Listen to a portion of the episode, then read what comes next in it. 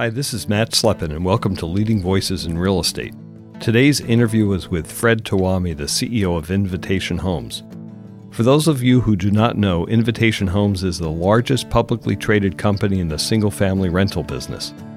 It's the combination of companies started by Blackstone, Starwood, and Colony Capital during the global financial crisis and businesses that, when started, looked to be distressed real estate plays, but actually were creating a new long term real estate asset class the institutional ownership and management of single family rentals, a business that had previously been 100% mom and pop. For me, this interview was a treat and really an excuse for a conversation I've long wanted to have with Fred. I first got to know Fred about 25 years ago when he was at Equity Residential and helping that team create an institutional platform of scale for the apartment industry, which was then also more mom and pop than institutional. Fred worked at EQR for Sam Zell, who we interviewed for the podcast last year. Fred, along with others like Keith Oden at Camden, who we also interviewed a few weeks ago, were really the creators of the institutional scale apartment management and ownership model. We will explore this in the conversation. But here's the treat Fred retired from EQR about 10 years ago. Shortly after retiring, he got a call from Colony Capital to consider helping them bring his experience in the apartment business to their plans for creating the same in the single family rental business. I've been waiting for a few years to have this conversation with Fred. I've wanted to hear his story about the single family rental business and the parallels as well as the differences between this emerging business and what's now fairly mature on the apartment side. I apologize, but I think we geeked out a bit in the conversation. Hopefully, you'll find it as interesting as I did. I bet you will. Let us know. Thanks. Enjoy the conversation.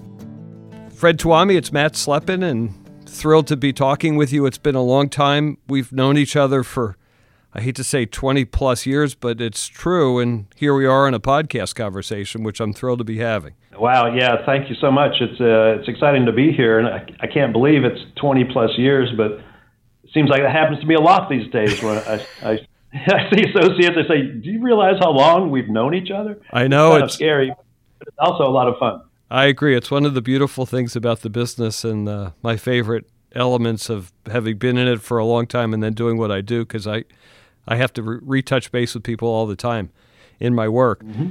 But when we first met, it was in your office at Equity Residential, and you were just starting there, maybe within six months of having joined from Post Properties.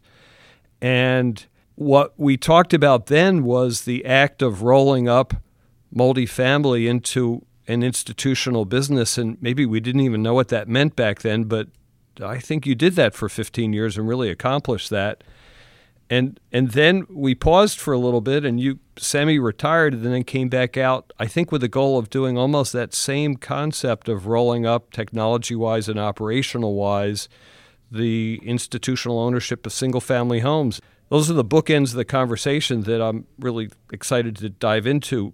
Yeah i think you, you, you kind of summarized uh, my last uh, 30 years uh, in a nutshell uh, you're right. Uh, those early days at Equity Residential, that was was so exciting was creating a new, not a new business per se, but a new approach to the business, a, a new source of capital, a new source of people, uh, new source of operating methodologies, and then of course as we evolved and as in a parallel time track when the internet for business really developed, you know, it, it was a technology uh, venture as well. So that that was a lot of fun, very interesting a lot of creativity uh, was applied to the business that historically hadn't changed for many, many decades. And uh, we uh, really transformed an industry. You know, and equity residential was at the forefront of it. I felt very fortunate to be there with a lot of talented, experienced, um, creative people, and we ha- had a blast. And um, it wasn't just our company; we we're one of the leaders in it, but the whole industry was was transformed that way. And fast forward, you know, 20 years, uh, you're right. I, I, did retire. I thought it was time to let the next generation take over. And uh, at a short period of time thereafter, I, it was like deja vu all over again. I, I um, was introduced as a group of people who had put a lot of risk capital together and were doing some big and bold things. And I realized there are many, many parallels, you know, to those those early days of the apartment, you know, um, transformation, you know, and that being that of single family rental. So it was pretty great great opportunity to basically do it all over again. But as things go these days, it's uh, everything is uh, better, faster, cheaper. So uh, we're able to accomplish a lot in a very short period of time, much more efficiently. And technology is a driver because when you started in this, the, the technologies that today didn't exist then, but the technologies that existed then 20 years ago were brand new as well. Yes, yeah, and now I think back because uh, that's really how I got into the real estate business at the very beginning was through technology. I was a I was a computer you know geek, and uh, that was my undergraduate degree was in computer science uh, and statistical quantitative methods, which was number crunching. And uh, I was able to, early in my career, associate myself with a very forward thinking, creative, visionary a man named John Lee Nielsen, who had created a huge real estate empire all based on apartments uh, called Consolidated Capital and Johnstown Properties back then. They're out of Emeryville, California. And at one point, we had almost 300,000 apartments and he uh, he wanted to use these new things called computers, and he wanted to take them out of the back office and put them into the front lines of the business, and that was the transforming vision. And uh, I was a young whippersnapper, you know, with a computer science degree, doing some consulting work, and this is way before the internet and way before you know desktop computers to frame right. the time frame.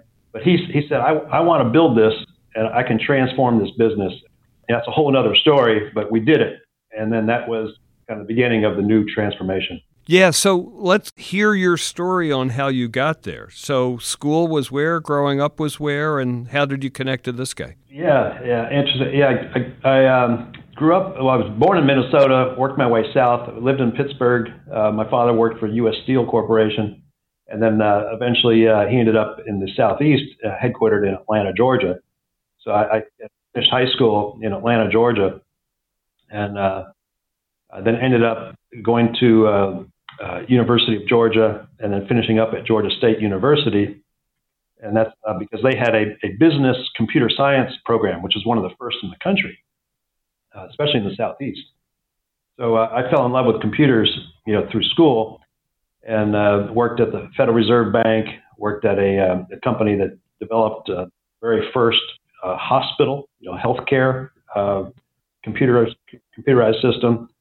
And then the heyday of time sharing, I worked for a, another California-based company called Computer Sciences Corporation, CSC, which is still in existence, doing consulting work for different types of businesses.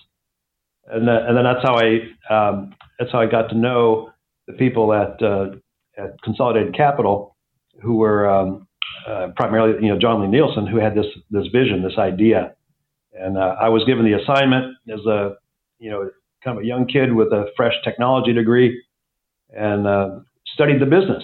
Studied it all on paper. Spent about a year interviewing every person I could speak to about, you know, the, how this business works, and really learned it from the inside out, and how all the data flowed manually, and then came up with a vision of how to automate it.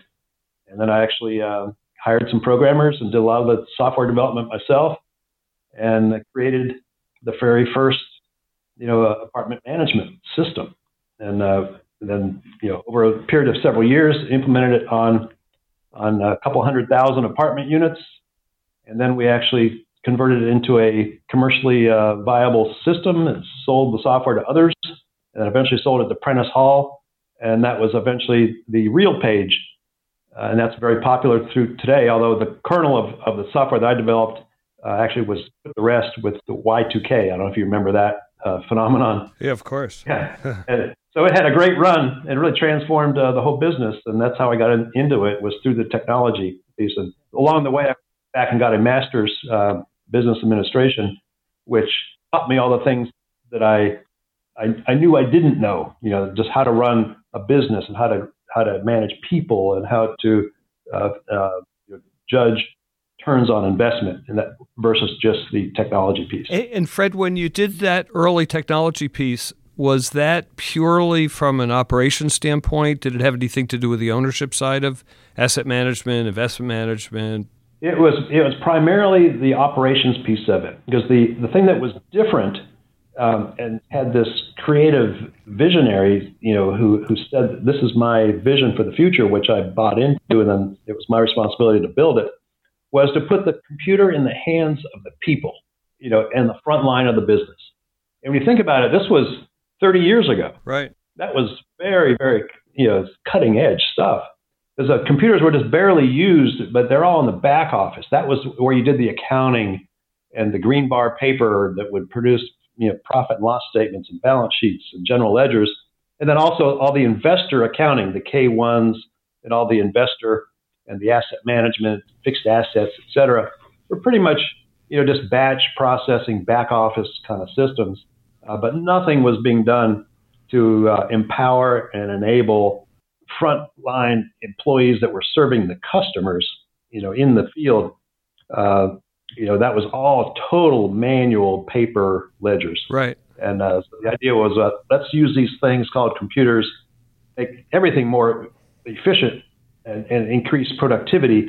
Let's put it where we have most of our people to really get the benefits of productivity enhancement you have to make all of your as many employees as possible more productive, not just a few back at the home office. Right. So that's incredibly visionary, incredibly early. They had what was their technology at the site, and I'm remembering this because I was watching some of this from the other side, and a it was like dial-up service, and b they were scared to have site level employees have computers at their desk, figuring they'd spending their days not on work but on untoward things on the internet but the internet didn't exist. Didn't exist. You're right. Uh, in fact, personal computers didn't exist. We we used we used these machines that were made by IBM that were really made for data entry. They were like glorified key punch machines, if you can even remember that term. Yeah.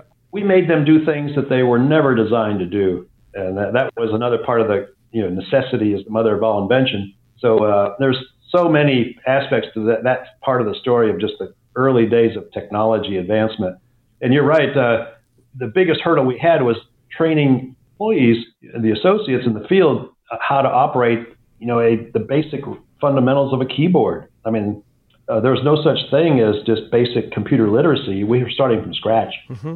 and there were no there were no mouse, no visual interface. It, everything was just uh, right there on on a screen and on a printer. And, and you're right. You mentioned dial-up. There was no broadband, so we we actually had over the telephone lines, you know, dial-up modems that would call every computer, call hundreds of these computers every night.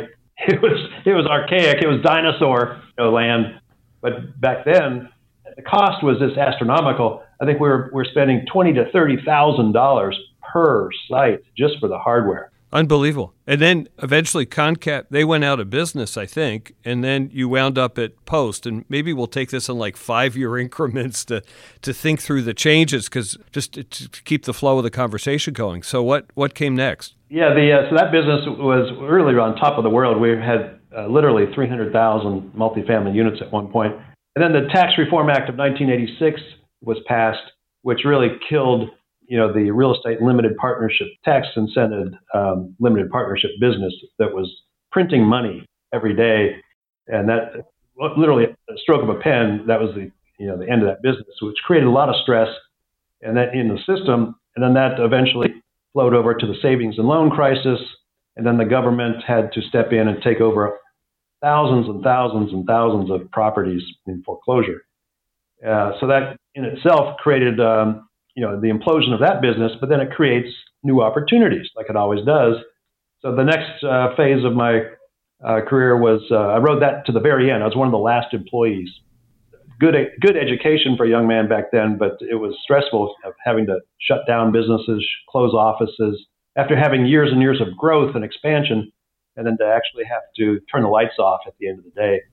I had become very close to the chairman of the company, and he had. Um, uh, by that time had given me portfolios of real estate to operate. So I was no longer just a tech guy. You know, I was actually, you know, running a lot of distressed real estate. So uh, eventually we had to turn the lights off, and then we redefined ourselves just as a very small group of handful of people. We started doing uh, property management on a fee basis for all of these distressed assets, you know, that the government was foreclosing on through the S&L crisis and others. So we were doing work for, you know, Fannie, Freddie, HUD, uh, all sorts of banks, savings and loans, etc. So I, I created a, um, a uh, from scratch a fee management business, um, headquartered in Atlanta, and was operating pretty much the southeast, southwestern United States, and really had a great run at that. So it built a very large fee management business, which was very profitable. that, as that opportunity began to plateau, I was uh, living in Atlanta, Georgia, and I don't know if you, anybody knows Atlanta. You know of the Post Properties, you know, organization, which was the, you know, the quintessential, you know, apartment uh, uh, developer and manager. So uh, I was able to um, uh, hook up with them, with John Williams and John Glover back in the heyday, and uh, kept that fee management business going. And then uh, they eventually went uh, public as one of the early real estate investment trusts. EQR had just gone public ahead of them. And then, uh, just by coincidence, how things work in, in a career sometimes, uh, I had never been to Chicago, and some of our neighbors in Atlanta, many of, my, many of our neighbors actually were moving to Atlanta from Chicago. They invited us to go back for a Thanksgiving visit, and my wife and I had um, you know a few children, and we thought it had to be kind of an adventure. So we went to Chicago for Thanksgiving and got caught in a snowstorm. You know, so uh, we we couldn't get out of O'Hare. So I thought, well, shit, well, I'm there. What am I going to do? So I looked up some of my old uh, clients that were in the, you know, the uh, lending business who had ended up at Equity Residential. Yeah, unbelievable. So, uh, had lunch with Doug Crocker, and then the next week he called me up and said, "You're going to come and work for us." I said, "Are you crazy? That's you, you're talking about Chicago, Illinois. You know, my wife was born and raised in Georgia. You know, we're Southerners. We like it down here." And uh, uh he said, uh, "Forget that. You're going to come work for us." And uh, sure enough, um, we talked about it, and and my wife is a free spirit. She said, "You know, hell, let's let's go for it. You know, let's do, do something new and exciting." And so we did. We moved our family from Atlanta, Georgia, to Chicago, uh, just as EQR had been formed and was in the growth phase. Wow. And and this is all because the snowstorm in Chicago and you wanted to go back to another snowstorm. So you knew what you're getting yourself into. Yeah, right. In fact, we were looking for a home there. It was uh, February and uh, my poor wife didn't own a, a serious coat, did not own boots, so we had to buy all of that gear. We realized people in the north they don't wear clothing; they wear gear. exactly. But it turned out to be a fantastic move for my uh, my family, my daughters. Uh, view of the world completely changed and was expanded. The education system up there in North Shore of Chicago, we lived in a place called Lake Forest, really world class, and uh, well, they were exposed to so many wonderful aspects of, of a more worldly life versus you know Atlanta, Georgia. Uh, so it was a great, great experience for us. Doug made you an offer you couldn't refuse. One of our podcasts last season was with Sam Zell, and so we mm-hmm. we got to hear this story of his starting all these companies. But talk about what you did at EQR for what was it, 15 years, give or take? I was actually at EQR. I'm sorry, I was at EQR for 20 years. Wow, 20 years. What was the task at hand when you started, and then how did you attack it, and how well was it articulated as to what that goal was? Yeah, yeah. By by then I was I was kind of past you know the technology piece, although you never really you don't leave lose that. Yeah, yeah. To this, I have a passion. I I don't understand how they do some of the things they do because I try to think about when I was a you know a, a code developer using hammer and chisel compared to what they use today, but uh, it still fascinates me. But yeah, the uh, by then I was a you know a seasoned, experienced property manager, operations guy. You know, um, and that's how I I had uh, made my living for the past several years, and, you know, and had got a lot of really good experience when you're solving problems on distressed assets.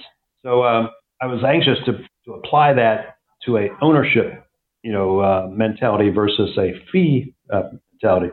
So the so the uh, the goal at uh, Equity Residential was growth. It went public with I think a total market cap at that time of like 500 million dollars, which sounded like a lot of money back then, but it was minuscule. I think we had about maybe 12 or 13,000 apartments. So um, all of a sudden, we were drinking from a fire hose.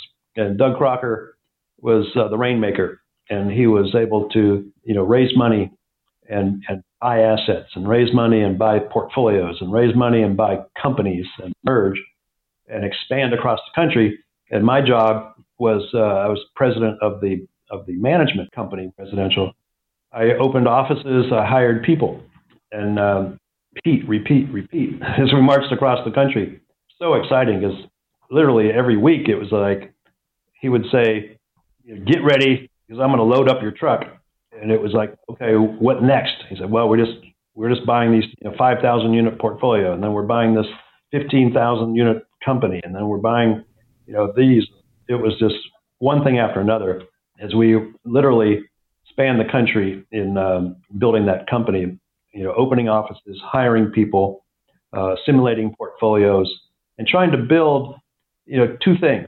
One was a uniform platform that was highly efficient and struck the proper balance between centralized command and control for consistency, eh, but yet entrepreneurial application of that platform uh, to do the best thing for the asset and for the for the uh, residents, you know, in the field. Mm-hmm. Second thing was to build a company culture. A lot of people don't realize, but Sam Zell, you know, is you know he's a rough, tough, you know, businessman who's, who's self-made, you know, um, billionaire, very successful, and and people fear him, you know, in terms of being on the other side of the negotiating table.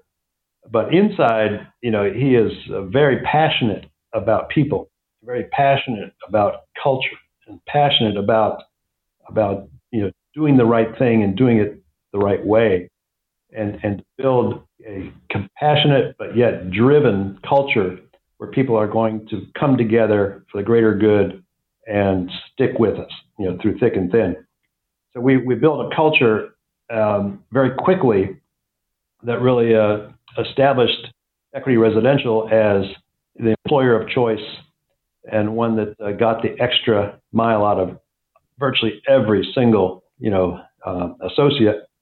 And we, as a consequence, I look back at my career in 20 years, I was still still doing business on a daily basis with the same people that um, I had met when I first joined the company, and the same people that I hired and created opportunities for uh, together through that career, and that was very rewarding. I bet, and uh, very something very special. Hey, so tell me how you how you balance the drink from the fire hose, or maybe when the drink from the fire hose turns to a normalized level of water coming out of the pipe to then building a great organization because you can't drink from the fire hose and build a great organization concurrently. Maybe you can, but it seems to me it might be more sequential as one winds down, the other one starts to really gain traction.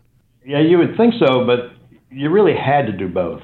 And there was never really a, you know, you think, well, we're going to ignore one because we got to have the other. You know, if you really had to, I mean, of course, growth is going to trump everything because there was no stopping the growth. Right. It just the everything had come together at the right time. The capital markets, the real estate markets. You could still buy tremendous deals, you know, on a fraction of their you know replacement cost, and it was just go go go go. Uh, but uh, we didn't really stop and think about, well, gee, we'll get to the people side later.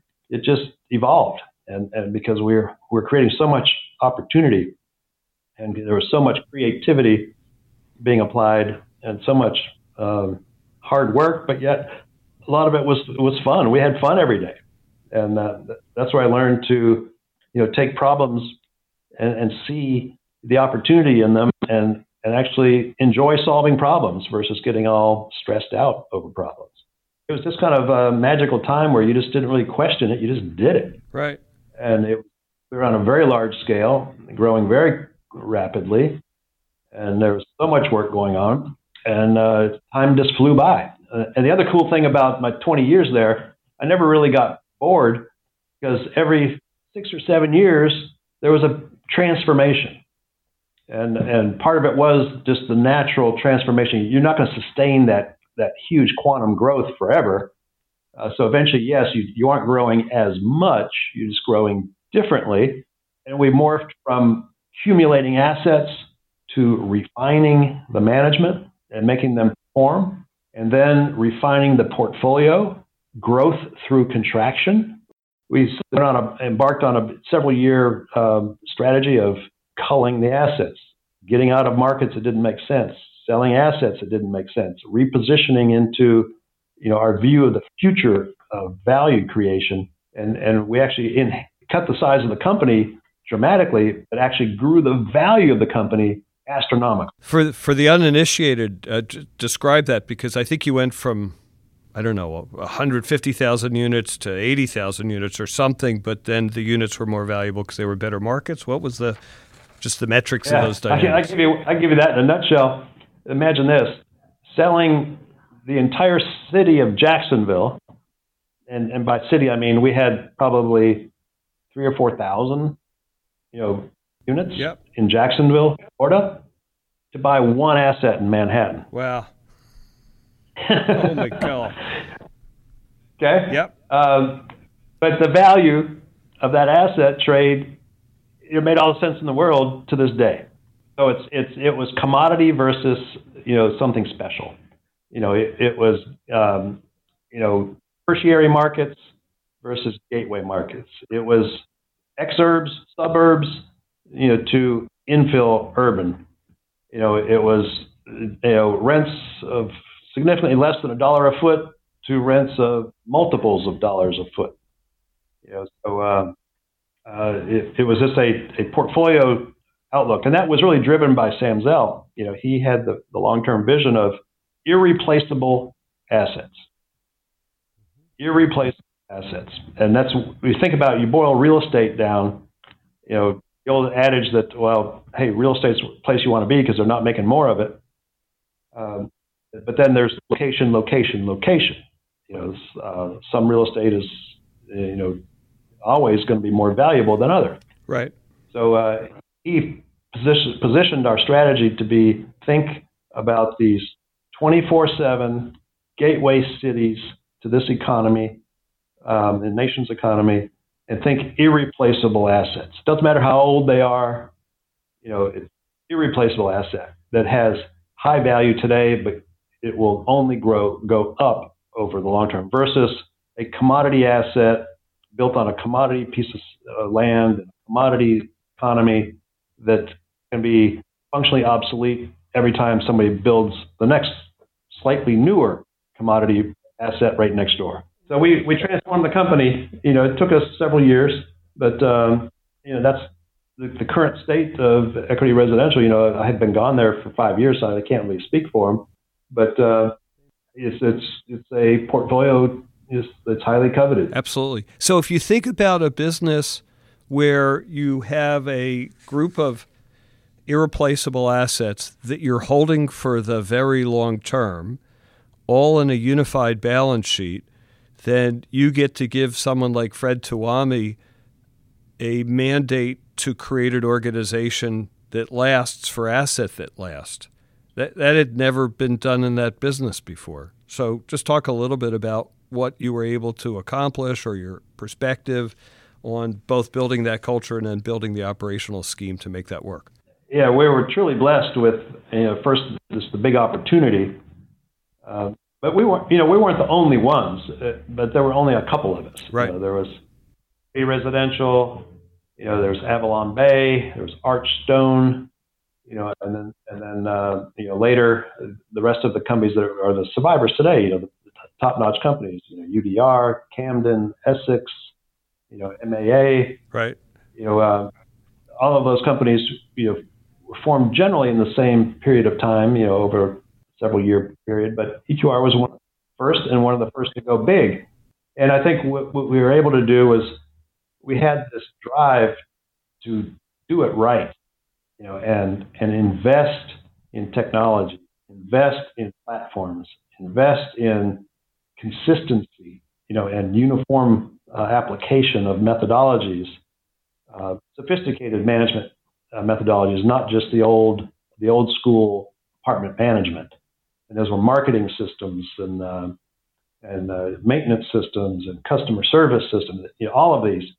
And then the, the big catalyst was the internet and it's probably just sounds bizarre to young people now of, of imagining a world without the internet, you know, but there was a world pre-internet, For... and you had to do things differently.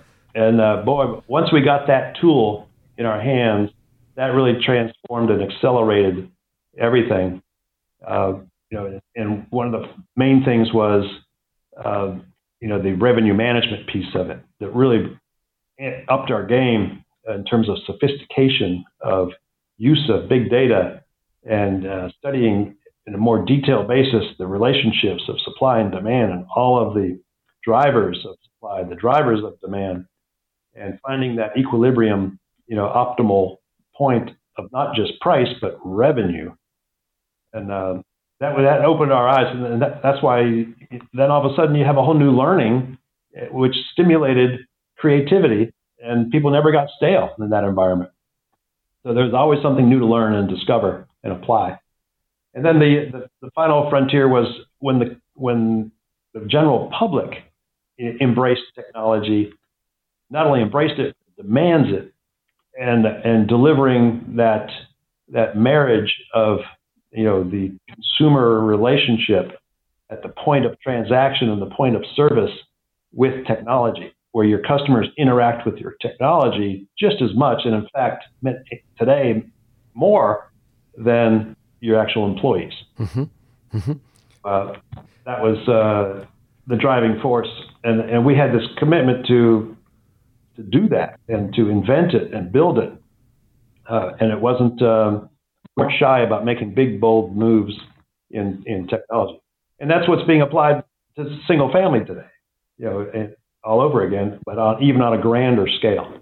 Uh, I think I, I, think that may be our segue. Although I'll tell you a funny story. When I was last an apartment renter, this was in D.C., and I won't say how long ago it was. There was this woman named Mrs. Levine, and I had to go into her office, which was behind. She was behind a desk, and there was a wall of smoke between me and her because she was a chain smoker, and I had to sign my lease and sign my renewals and ask to switch apartments to this woman who scared the heck out of me. and there were Mrs. Yeah. Levines all over the world and all over the country in apartment buildings. Yep, that was uh, that was the old school uh, uh, property manager. That was Mrs. Levine. You know, God forbid. Oh my God! So that's changed a little bit. Uh, yes, in, in, the apartment business, um, that's totally changed. In the single-family rental business, you know, that's that was the environment just a couple of years ago, and, and, and large degree still that environment. So let's attack this in two ways or three ways. One is you retired, but then you didn't retire. So kind of think about the bringing you back into the business, and then just talk about the headlines because I know your company has gone through so much. The ownership structure has changed so many times, and there's been so much M and A about it. So we could track the headlines, and then I want to know how it works. But maybe first the Fred and what brought Fred there from EQR. Okay. After you know 20 years uh, so with uh, with Equity Residential, I had grandchildren. They were in San Diego. It was more of a draw to spend more time there. Uh, I had um, fulfilled you know most of you know, well beyond my initial imagination of what I could fulfill in a career there. And there was, we had such a a talented and deep young bench, you know, of, of people that were just ready that I, I said, you know what, uh, I just need to step aside. And uh, it had been very, very good to me, you know, uh, career wise and financially, and I was able to do that. And uh, I never looked back. It was it was absolutely the right thing to do. Do I miss it? Yes, but uh, it was you know for me personally and for you know the other parts of the management team, it was the right thing to do. So I spent time with my grandkids and my wife, and um, I was you live, you know, living in our home there in Rancho Santa Fe. Life was good in San Diego, and uh, I was going to the grocery store twice a day and doing laundry, you know, once a day, and cooking a lot, and you know, just really enjoying things. And then I thought, well, shit, you know, what am I going to do? Uh, so I actually started poking around, looking at you know how to buy some single-family homes, and uh, by the time I could even you know run some numbers, they were gone already. And I thought, wow, somebody's really, really moving aggressively in this business. What's going on? Uh, just again, just by coincidence, uh, I got a call and said, hey, these these guys at Colony Capital, you know, Tom Barrack and his uh, one of his partners, Justin Chang, they they want to talk to you about about this business and how you did things in the apartment business, you know, many years ago, because there may be some similarities. So I uh, had a meeting with them in Los Angeles, and oh my God, light bulbs started fla- flashing in front of me. And the more we talked, uh, I said, well, I know exactly what you need. You need someone like me, you know, who's been there, done that, and that could uh, you know, allow you to avoid some of the mistakes and how to set up the management of a of this asset class that is very similar to apartments, but you know, but importantly different in some key areas. Uh, but you're growing like crazy, and they're literally again drinking from a fire hose, buying thousands of homes a week with no clue of how to op- operate them. And uh, and it was by you know these acquisitions were being handled by a lot of you know young, talented, but inexperienced people that were just you know uh, focused on acquisitions, and no one really had a focus on what are we going to do with them after you own them. They didn't have a catcher's mitt. These balls are being fired. Mixed metaphors, but uh, here they come, but nothing to do with them. Yeah, it was it was it was wild and uh, very uh, chaotic at the very beginning. So I said, well, heck, um, I can see how this could be very similar to the early days of the apartment business, where you're taking a mom and pop business and institutionalizing it, and and the, the main catalytic event was financial distress. Very similar, you know, uh, parallels to the to the institutionalization and professionalization of the modern apartment business 30 years ago. So I said, okay, fine, I'll, I'll do it. And um, uh, you know, we'll set up camp in Scottsdale. They had already, I wasn't there day one, but pretty close to day one. They were you just, you know, uh, focusing on acquisitions, acquisitions, and renovations.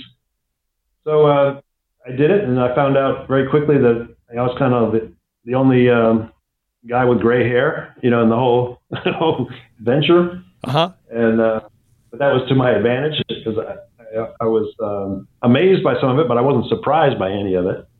So we uh, hunkered down and started controlling it, and it, it, was it took a while. It took a couple years, but uh, and a lot of my friends were saying, "Well, you know, what the bleep are you doing? This will never work. You know, this is only a big trade. You can't operate this as a business.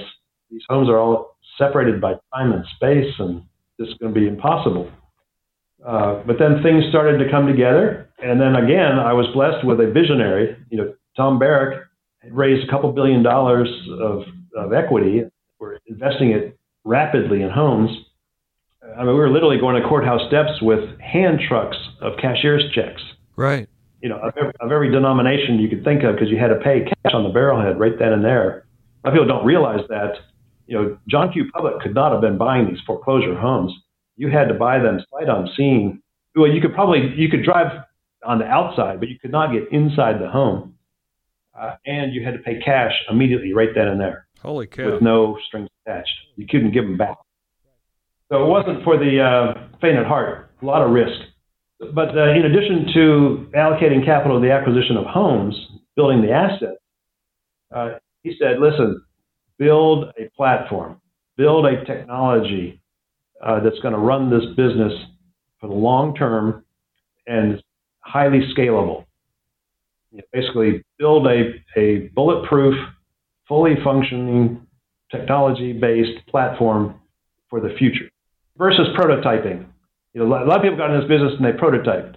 You know, they wouldn't make that commitment. He said, do whatever it takes.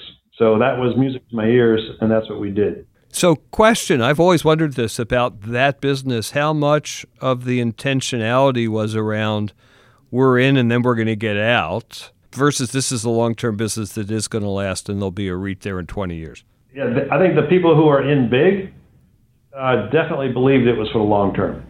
That was that was uh, Tom Barrack, mm-hmm. that was Barry, Barry Sternlicht, and that was clearly John Gray with Blackstone.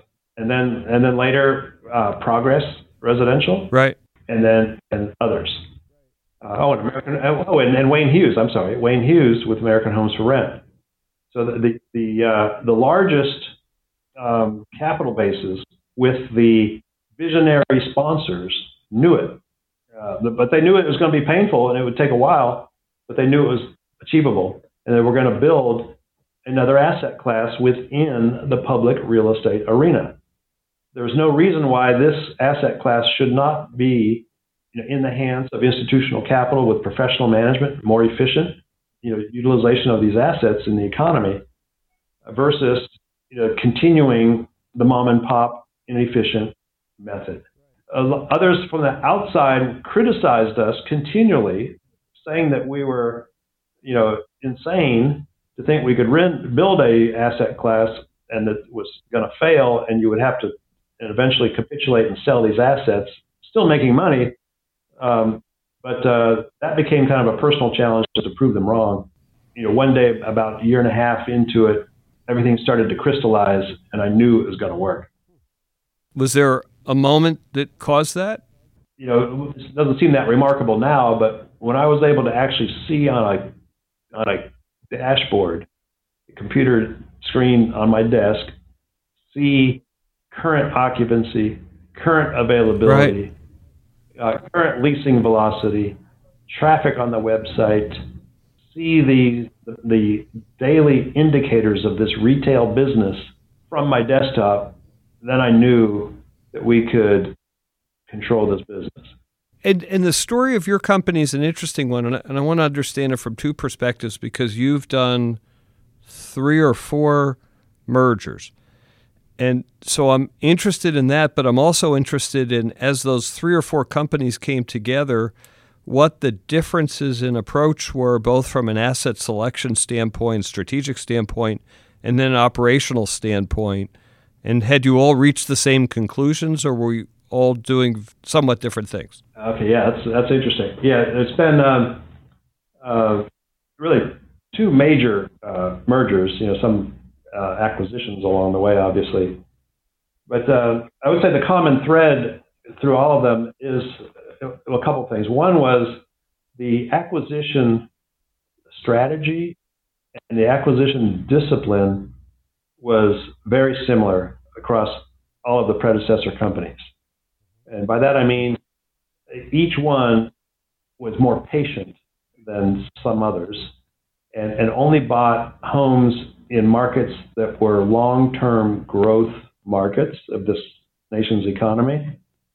Uh, they were the drivers of our nation's economy. They're those that uh, over the long run, almost every year, are going to be higher than the national average in terms of the primary real estate, residential real estate metric drivers, which are uh, population growth, household formation, job growth, personal income growth, and then quality of life, uh, you know, uh, attributes. So each one had a very similar uh, but important, strategically important commitment to that discipline. Interesting. And did not buy just wherever you could buy juicy, compelling upfront yields, but bought with the eye on long-term growth, you know, of stabilized income streams. So that, that was very important distinction. And that's why that's why we were building these platforms for long-term durable performance versus just a trade, you know, a home price appreciation based trade. If you're going to do, do trade, then you'd probably buy, you know, anywhere you wanted to uh, at pennies on a dollar, get a big upfront yield, hold it, and then and then sell. But uh, that wasn't the approach of any of these predecessor companies. So each merger, we didn't have to have you know a bunch of cats and dogs in terms of markets. It wasn't round peg square hole. It was a nice hand and glove uh, portfolio overlap. For example, our most recent merger, we had I think it's like 80, 82 or 83 percent, you know, market overlap. So then with each merger, then the footprint did not get wider. The footprint just got deeper and more dense, which therefore adds to the efficiency. So, uh, you know, when Colony American Homes had, you know, we fought and scratched and bought and you know grew, but still only was able to get to about 20,000 homes, and that was big enough, but it's nowhere near optimal. So when we merged with Starwood, you know, brought on 10 or 12,000 more, but they're on the almost the same footprint. Interesting. So then we immediately became more efficient in those every market. And then with Invitation Homes, oh my God, you know, it was the same footprint. The only markets we, we didn't overlap, each company wanted to be in. Uh, so uh, it was very synergistic and again, density, the density, the density. We just got further and further enhanced, which makes us more efficient uh, and makes our product offering more compelling and value added to our resident base. So with each merger, we just got stronger. And then in terms of operating methodologies, yeah, there were nuances, differences, um, but they were again compatible.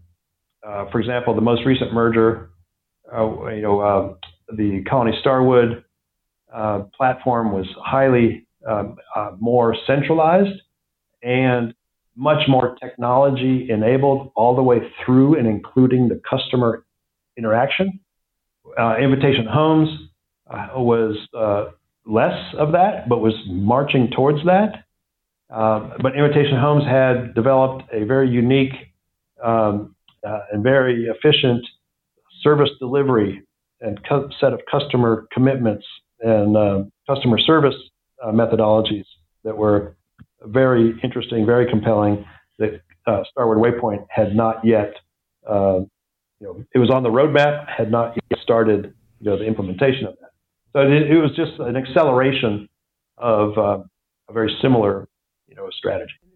And and if you were to identify the biggest difference besides the obvious one of managing, I have 10, 100, 200 unit apartment buildings in, in a city. Instead, I have 3,000 homes in a city. Mm-hmm. How do you bring the skill set from managing those 10 big apartment buildings to the 100 homes all over town. How, how do you do that? That's scattered site. That's still really hard to do, although maybe technology solves most of the problem. Yeah, it's it's um, it's it's almost predominantly uh, uh, technology based, and it's that intersection of the technology in the hands of the consumer and technology in the hands of that field frontline employee. It goes back to that concept. Uh, that's what makes this possible. And then the people that we employ, mostly, not 100%, but many of them come from the multifamily discipline. So they know how to run a railroad. They know every day you do this, every week you do this, every month you do this, every quarter you do this, every year you do this. There's discipline. And they know, you know, how important it is to meet the needs of the customer and to you know, achieve customer not only service, not satisfaction, but customer loyalty. So there's that um, that innate you know drive, just how how you do things because it's because you think about it, it's not really in in my mind the, the the differences are just nuances around the edges between apartments versus single family versus student housing versus manufactured housing versus seniors housing. It's all residential the P&Ls are almost identical. The supply and demand drivers are very similar on a macro basis. It's just point of life cycle and life stage that are, are unique to each, you know, on the margin, unique to each customer set within those different um, businesses. So why do they have to be treated as completely different? They really shouldn't be. So you can a lot of the methodologies and disciplines are transferable. What's the biggest blind spot, though, in looking at it that way that is hard to get over to see that there is something maybe hugely different? Well, the, when we started, and it's interesting, you, you used the comment, well, gee, you have like 10 300 unit buildings. We started off of just creating like a virtual apartment building. So we said, okay, this is something new, something unique, it's something mysterious, it's something you have to you get your, wrap your head around. So just think about it like you have, you know, uh, you know, a 300, 400 unit apartment building, but you just don't have an office, you know, in the on the same property, and and you know you can't just drive a golf cart around or get in an elevator, and uh, you have to get in a car, and uh, right. you can't walk up and down and see the things. You have to kind of, you know, imagine, and and um, and guess what? you know, the, the uh, customers won't come in and plop down in the office and, and um, you know, eat cookies, drink coffee, and talk to you. You know, you may never meet them at all. So, uh, but you can think about it as a collection of assets around a, a hub of people. You know, that meaning that property manager, that service manager, service technicians, leasing people, you know, uh, administrative. So that's how we did it. And, and early on, we that number was about three to 400. And then we realized as we started deploying our technologies, we could take that number up to six to 800. And then we crossed a thousand. And then it was 1200. And then it was 1600. And then 1800. And now we're running 2200 homes from one centralized property management group. So the in terms of headcount um, to assets, we're much more efficient than the apartment business. Um, but we have to deploy a lot more technology to bridge that gap. Uh, and then on the service delivery and on the turn process, uh, a lot of people think that we're contracting everything. That's really not the case. We're we're probably on a service delivery. We're probably contracting maybe uh, 50%. 50% self-perform, 50% bend. Um, not as efficient as the most efficient multifamilies, but we don't have to be uh, because we can bridge the gap with technology. And then the other big difference is our turnover. Our turnover is very low compared to the apartment business, especially compared to suburban garden, which is the most applicable to our business. Our turnover runs in the 35-ish percent per year, significantly below apartment turnover. So that drives a lot of activity, drives a lot of cost.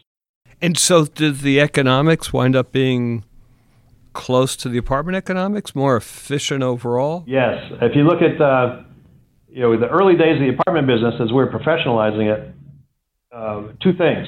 One was those companies early on carried a lot of debt. You know, um, uh, you know they may have been 50, 60 uh, percent debt. In some cases, maybe more. And then it took them a couple decades, you know, to eventually, you know, whittle that balance sheet down to be, you know, investment grade and beyond. And then the the um, uh, other aspect was just looking at margins, operating margins, you know, NOI margin, pre and post capex. And you know, early days, the apartment business was running, you know, they're probably running 45, 50% margins. And then got better and better and better and better. It took a couple decades. And the next thing you know, they're running 60 to 70% margins. But our, our business, uh, same parallel paths. The balance sheets were heavily uh, levered. I think uh, early days, I think one of the predecessor companies were, um, at were 70% leverage at one point. Now uh, we're running 42%, still high compared to the modern day apartments, but on a fast path. You're closer. Yeah, we're, everything is improving faster.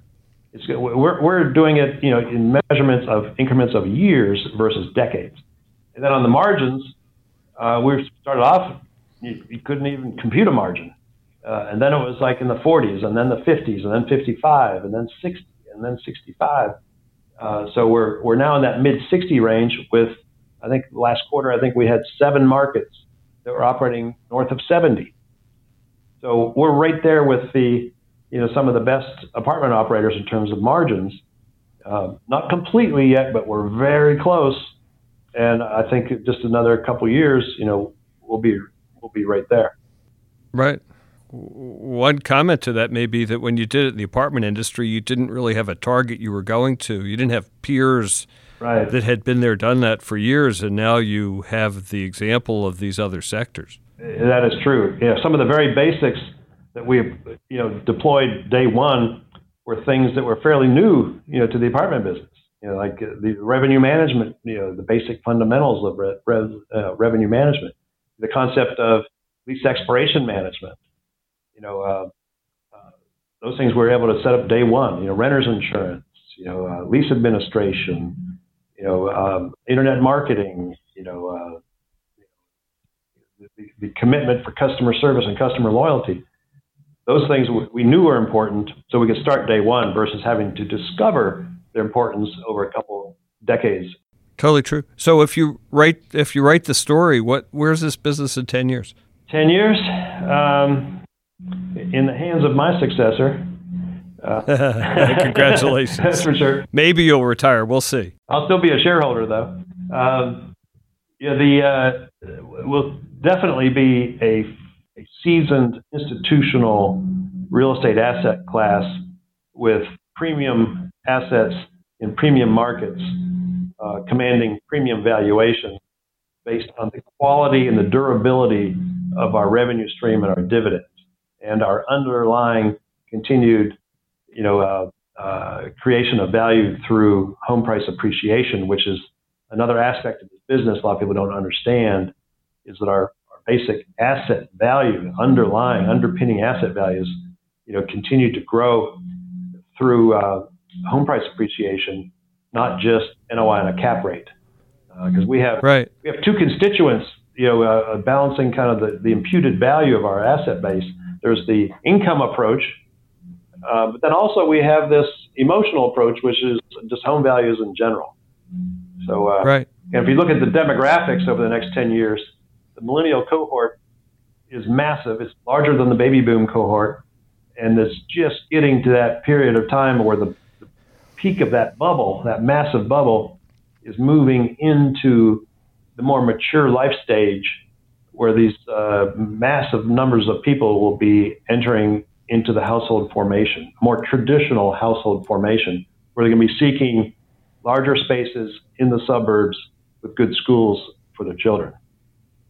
And that's the business we're in. And then at some point in the future, I could see where residential real estate becomes a sector instead of having these individual sectors.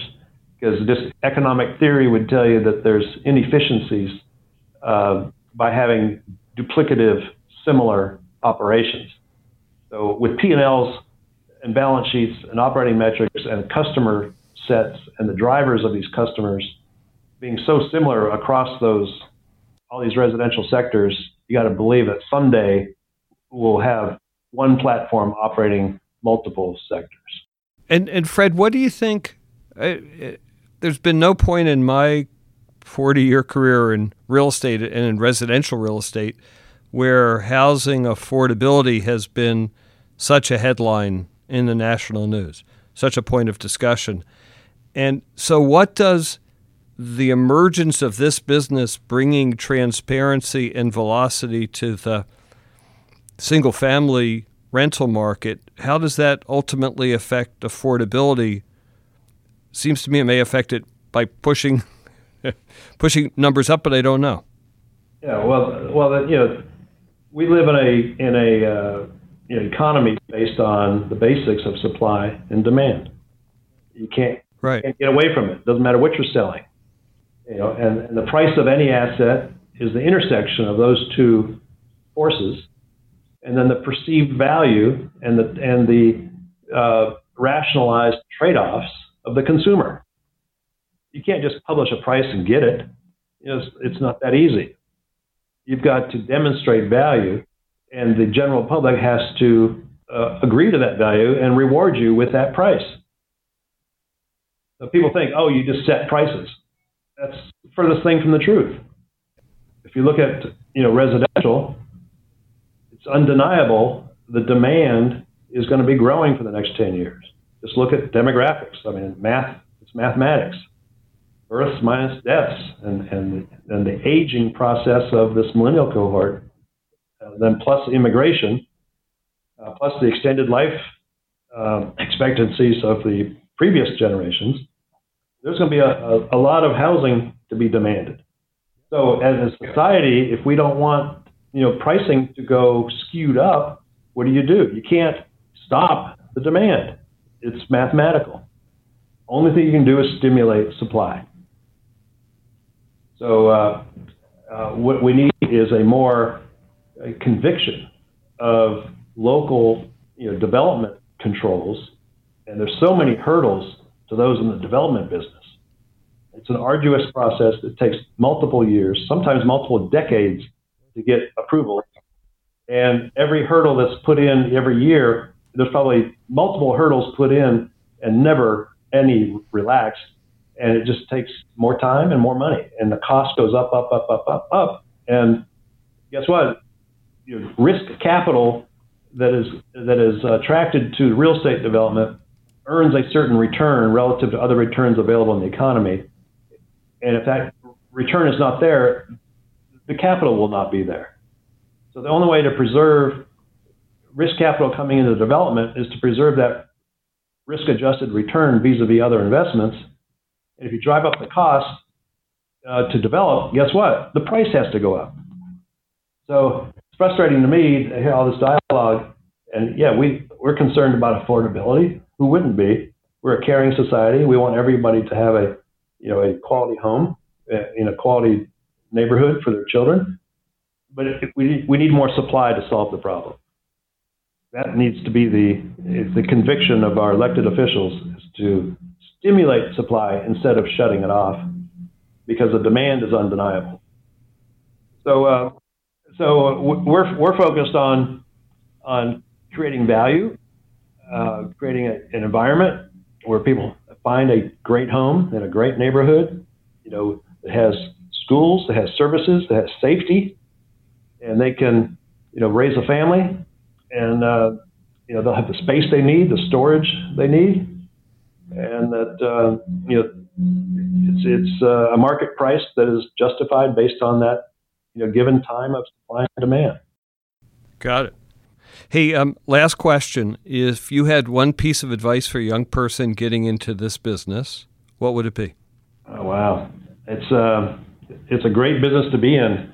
Uh, you know, some people view real estate as kind of either a specialty, uh, and it's not. Um, it, in a real estate career, any given day, you're able to apply multiple business school concepts and disciplines from customer relations, human relations, organization design and development, operations research, technology, legal, electrical engineering, you know, civil engineering, uh, you know, the physical plant.